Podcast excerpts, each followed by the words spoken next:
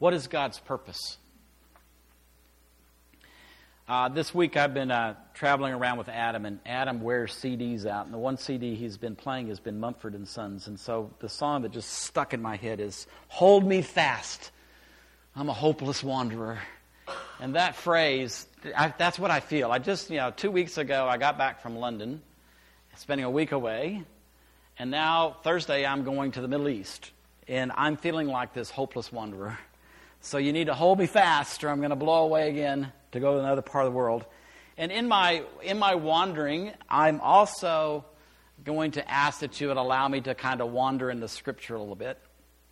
We are journeying through Acts, but I'm still trying to recover from what happened in my week away in England. And so as I'm, you know, listening to Mumford and Sons with Adam, and we're trying to tie up all these loose ends before I leave again, and then I'm reading, uh, just hanging out with Jesus I, I discovered something else, and I just couldn't let it, it just, well, it wouldn't let go of me. And so, if you'll let me be this hopeless wanderer in your midst, we'll come back to Acts whenever. We'll get there and we'll continue on. But until then, I just want to raise this question What is God's purpose? And it's really, again, it's still connected with the time that I spent with the 2014 School of Reconciliation and Justice. So Kathy in the red coat is my sister, and she, she founded this school. She's the director of this school. And God has placed her in this vicarage, uh, parsonage, uh, next to a small, dying uh, Anglican parish with this invitation come to our neighborhood and help us uh, in the ministry of reconciliation and justice. And so then she invites these international folks to come and to learn what, is it, what does it look like to be reconcilers uh, in, in a neighborhood that is in dire need of reconciliation because it's very multicultural, very multi faith. Tensions are high. It's also a government estate, which means most of the people that live in the neighborhood are on some sort of government support in the UK. And so there's Meg, the, the gal with the red hair, uh, from South Dakota, married to a Brit. And you've got Nanzip holding his hand over his face. He's from Nigeria, northern Nigeria.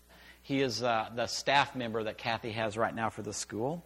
And Tinashe, the smiling guy next to, to Nanzip, is from Zimbabwe. And then Shelly, Shelly, uh, she comes from Wisconsin, but from 15 to now she's 22. She and her family have lived in Swaziland in South Africa. Probably is not going to go back to South uh, to Wisconsin. She's going to stay in Swaziland. And then there is uh, Malik from Syria. Now, that anybody been able to sit down with a Syrian? And ask them, what, what do you think about what's going on in Syria? Yeah, it was pretty interesting. I got my notebook out.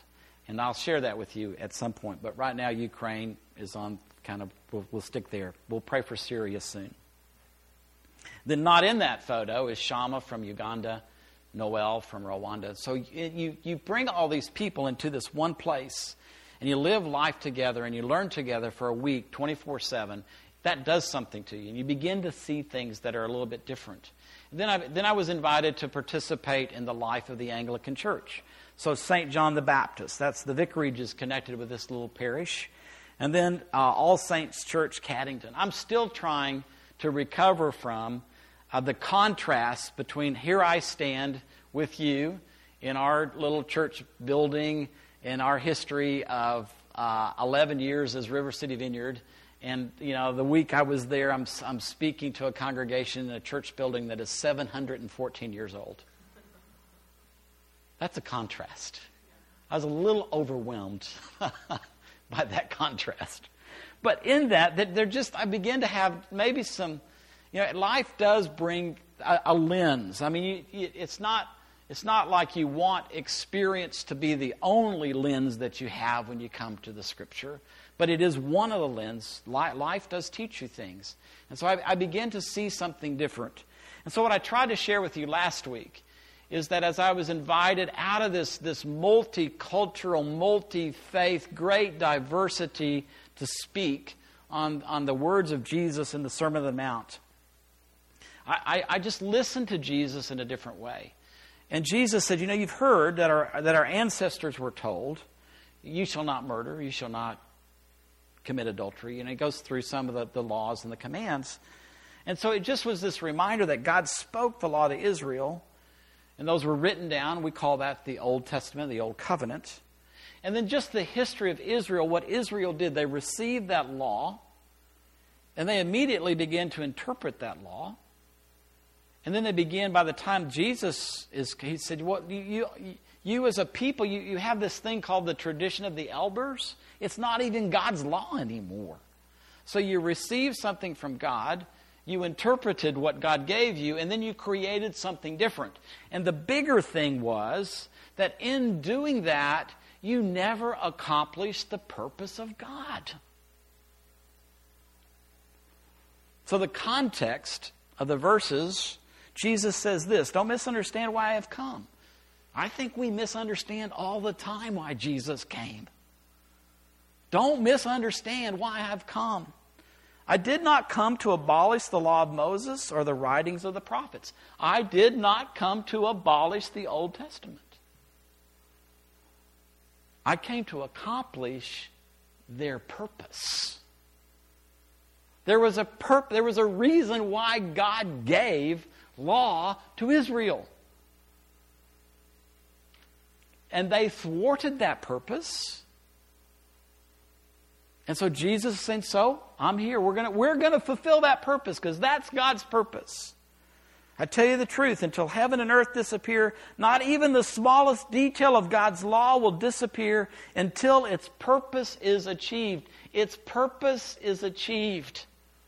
So much of my life as, as a United States Christian, wrapped up in American pietism, I thought that the law would someday be fulfilled by a people that could do it we could finally do the law.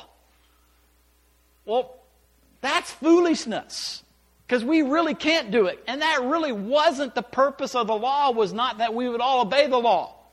There was a reason why we obeyed the law. That's bigger than you and I obeying the law. You following me? Did I lose you?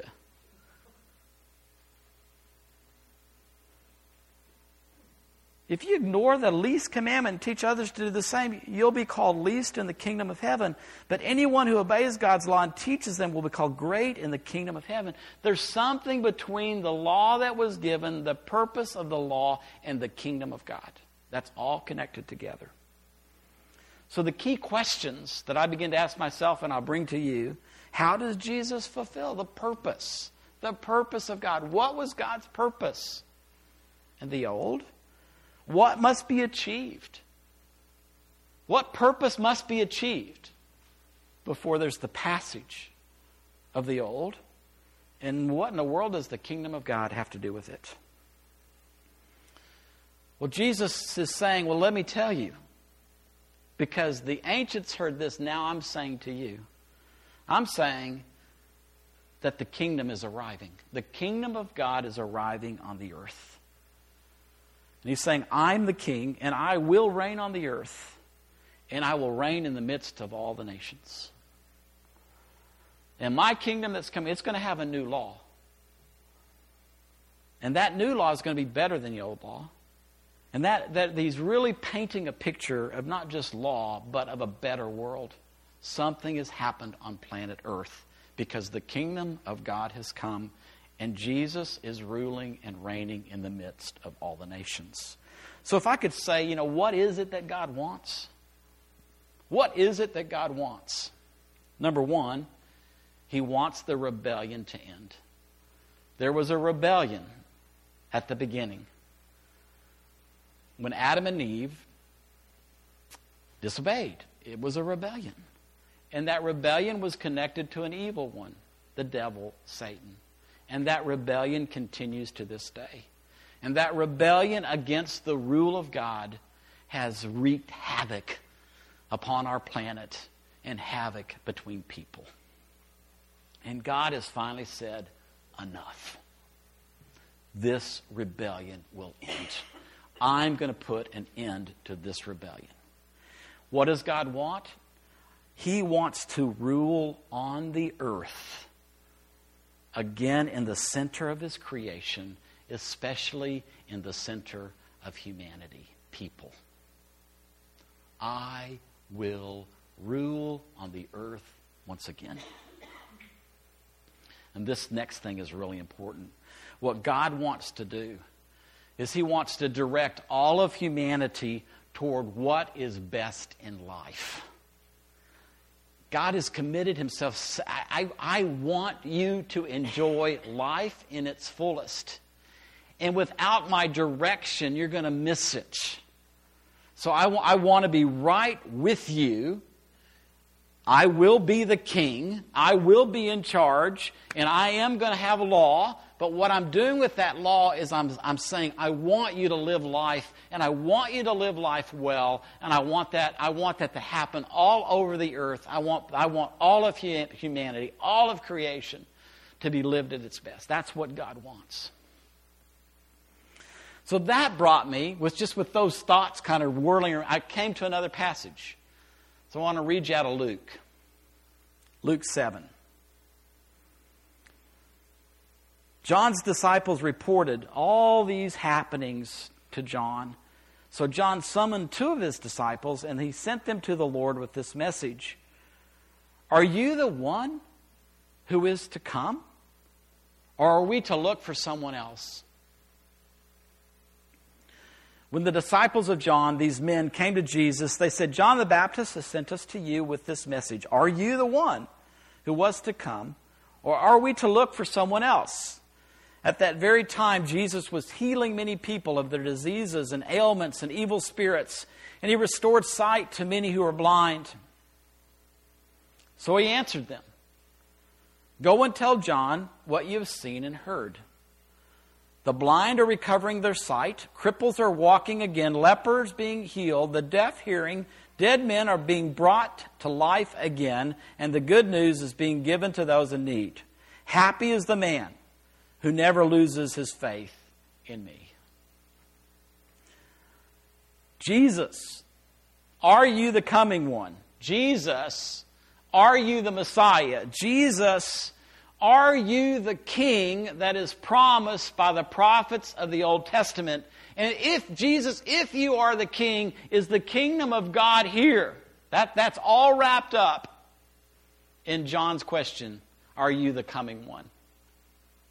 One of the things that I would like to encourage us as a community, when we say Messiah and when we say Christ, what we're really saying is King.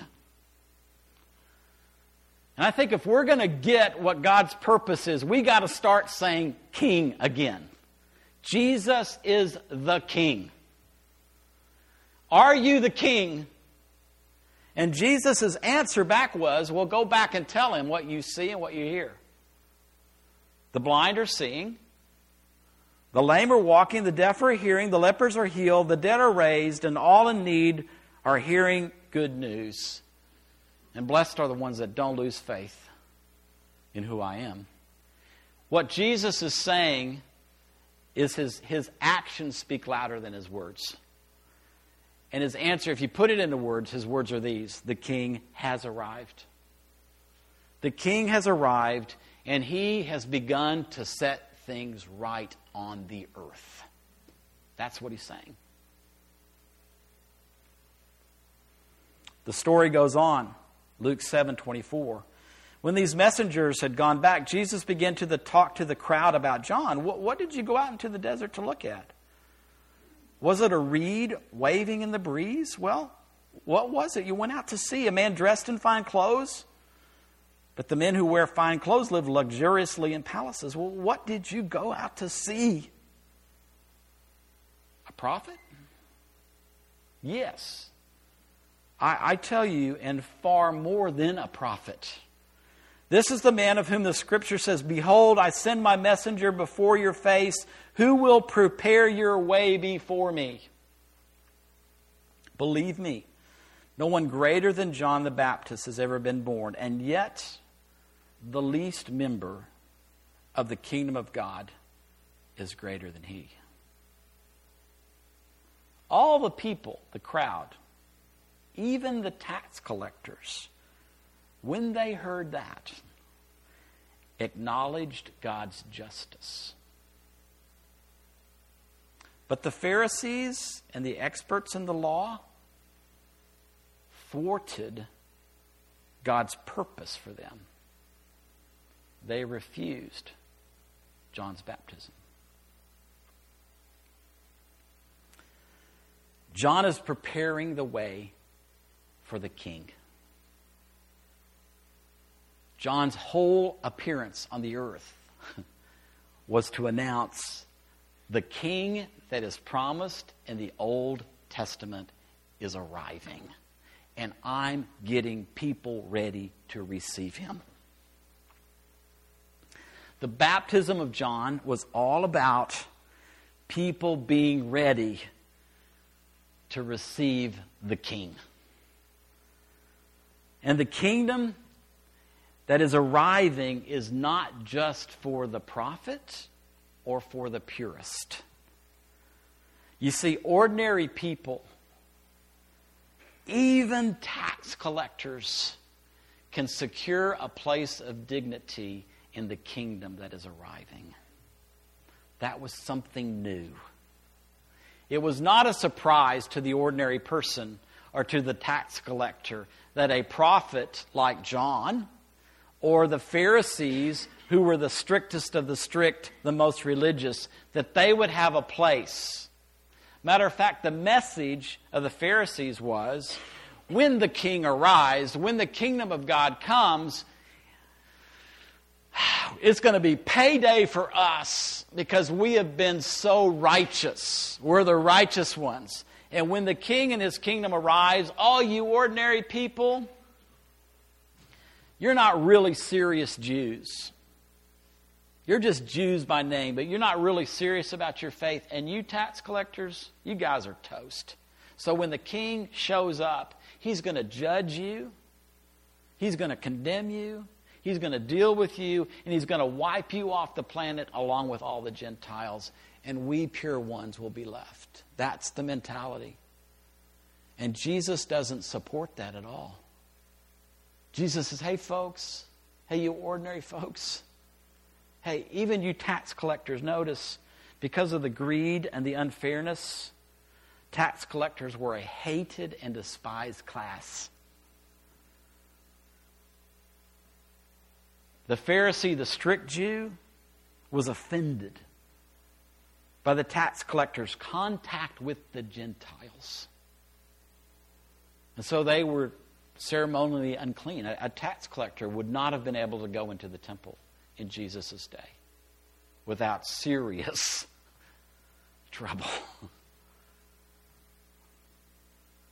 so the tax collector and the common man will be greater than a prophet in the kingdom that's arriving. What's going on? All the people Yes, even the tax collectors, when they heard, acknowledged God's justice and were baptized by his baptism, they're saying, God is just. This is right. The playing field is now level. God's appearing. He's opening the door for everybody. All of humanity can come in. There's no stack deck here. You don't get ahead because you're a prophet or you're a purist. God's doing something for us. Then the sad thing is, the religious that thwart God's purpose. The Pharisees and the experts in the law frustrated, they thwarted, they set aside God's purpose for them, and they refused. They refused John's baptism. No, we will not prepare ourselves for the arrival of the king. We don't need to do that. So you start going through what in the world? You know, what has God been doing through the ages? What, what's He been doing? There's a Greek word that's used, it's really a great little word, boule. So after the rebellion in the, in the garden, God began to think. God thinks. God has a mind. And as God thought, he resolved. And in that resolution, he had a plan. And if we would have been able to ask him, hey, God, we see there's been, a there's been a rebellion on your planet, and the planet you created is no longer in the same shape as it was when you originally created it. It looks like a disaster. So, what's your plan, God? What, what, what counsel would you give? Well, God would be able to say, this is, what, this is what I'm going to do. This is my divine counsel. And, and that purpose was predetermined. Oops, I lost my place. Watch your fingers. You can't, you can't dance around with this thing. Serious business here. I want to read you the words, so I'm going back. Predetermined and inflexible. God will God God set his course and he's not going to move from it. He's resolute. What God decided, his plan, his purpose, is unbreakable, it's unchangeable. And yet, humanity can set it aside. We have a choice. Are we, are we going to enter into the purpose of God, or are we going to resist it? The, religious, the danger of the religious, and, it, and it's not just Jewish religious first century, it would be anybody religious today. We create our own rule. And we, we can become so proud about our own rule that when the invitation to be under God's rule is given, we say, No, thank you. We already have our own rule. That's a really dangerous place to be. The Pharisees and the scribes had already made up their mind who the king would be, what the law would be, and what the kingdom would be like. And Jesus is saying, You're missing it. The common man, including the tax collector, those hated and despised, would enter his kingdom ahead of the Pharisees and the scribes.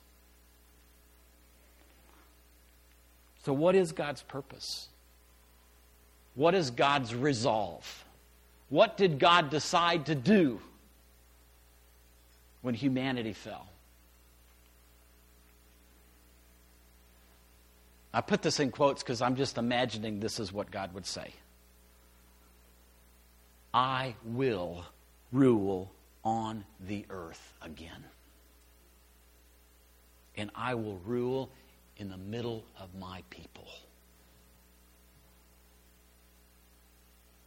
And I will direct my people toward what is the very best in life because I want my people to live really rich and good lives.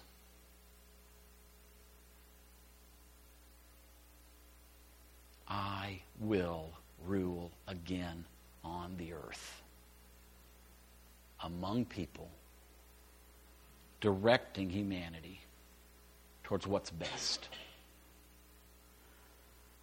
So, as a community of people,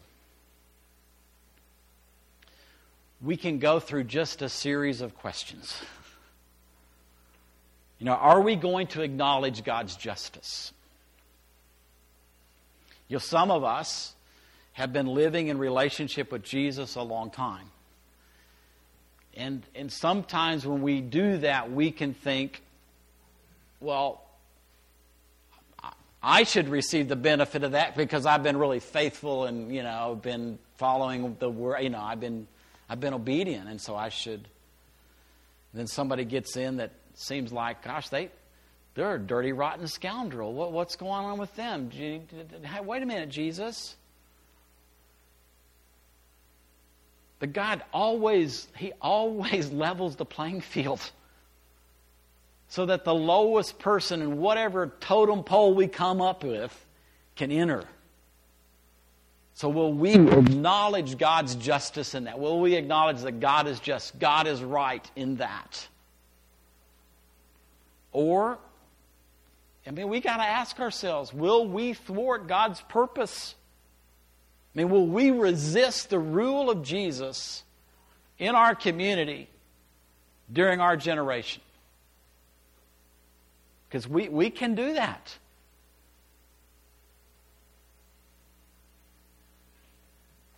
Then the next kind of couple, you know, how do we, how do we do this? I mean, today is Texas Independence Day. Whew, we're Texans. All right, yeah. And we're not only Texans, we booted that king out of here a long time ago. And I went to the, you know, the land where the king came from. I don't know how to relate to a king. I vote. You don't get a vote in the kingdom.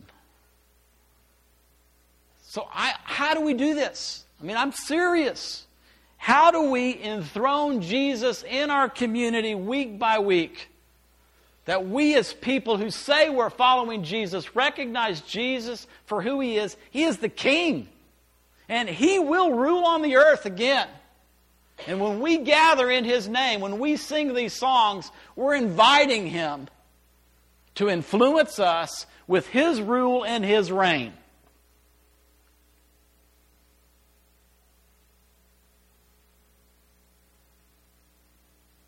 How do we do it? And it may be even more important that how do we how do we respond? And there's something very dynamic. Oh Jesus, okay, you're here. I get it. You're we we worship you. We honor you. You're the king. Now, oh Lord, what do you want to do through us today on the earth? Most of my life, I've been telling Jesus, this is what I'm going to do for you, Jesus. He's saying, Really? How about we reverse that? How about you recognize that I'm the king? Let me tell you what I want to do through you. So, how do we position ourselves to let His will be done on the earth in our generation rather than us deciding what we're going to do for Jesus? How do we do this? There's something very dynamic about how, oh Lord, we, we honor you, we recognize you're the King. Now, oh Lord, what do you want to do through us?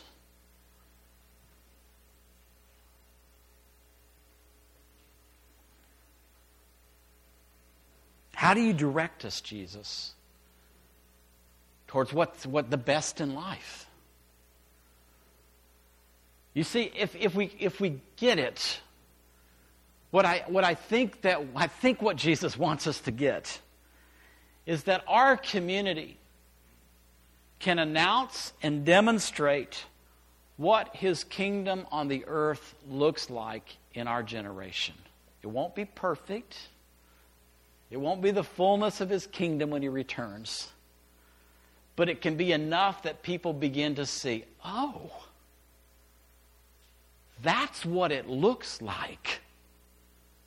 When Jesus is the king, when people are living in relationship with their king, when that king is directing a community to do what he wants to do through them, and these are people that are living life the best way that it can be lived right now. And we become an announcement and a demonstration of the kingdom of God.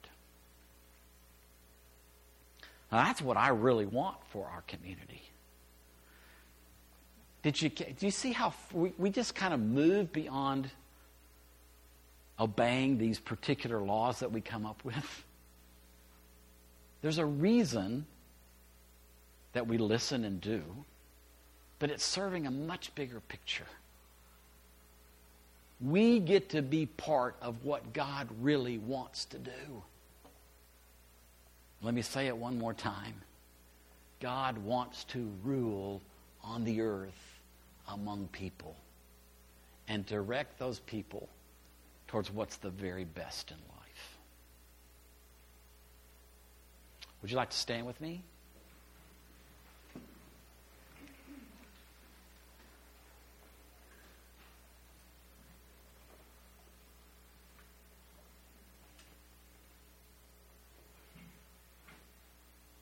Let's just take a moment.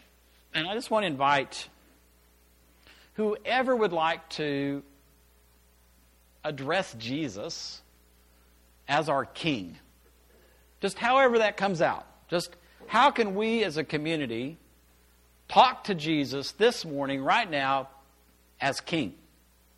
So whoever wants to talk to Jesus, acknowledging his royalty among us, just say it out, but say it loud enough so we can all hear you.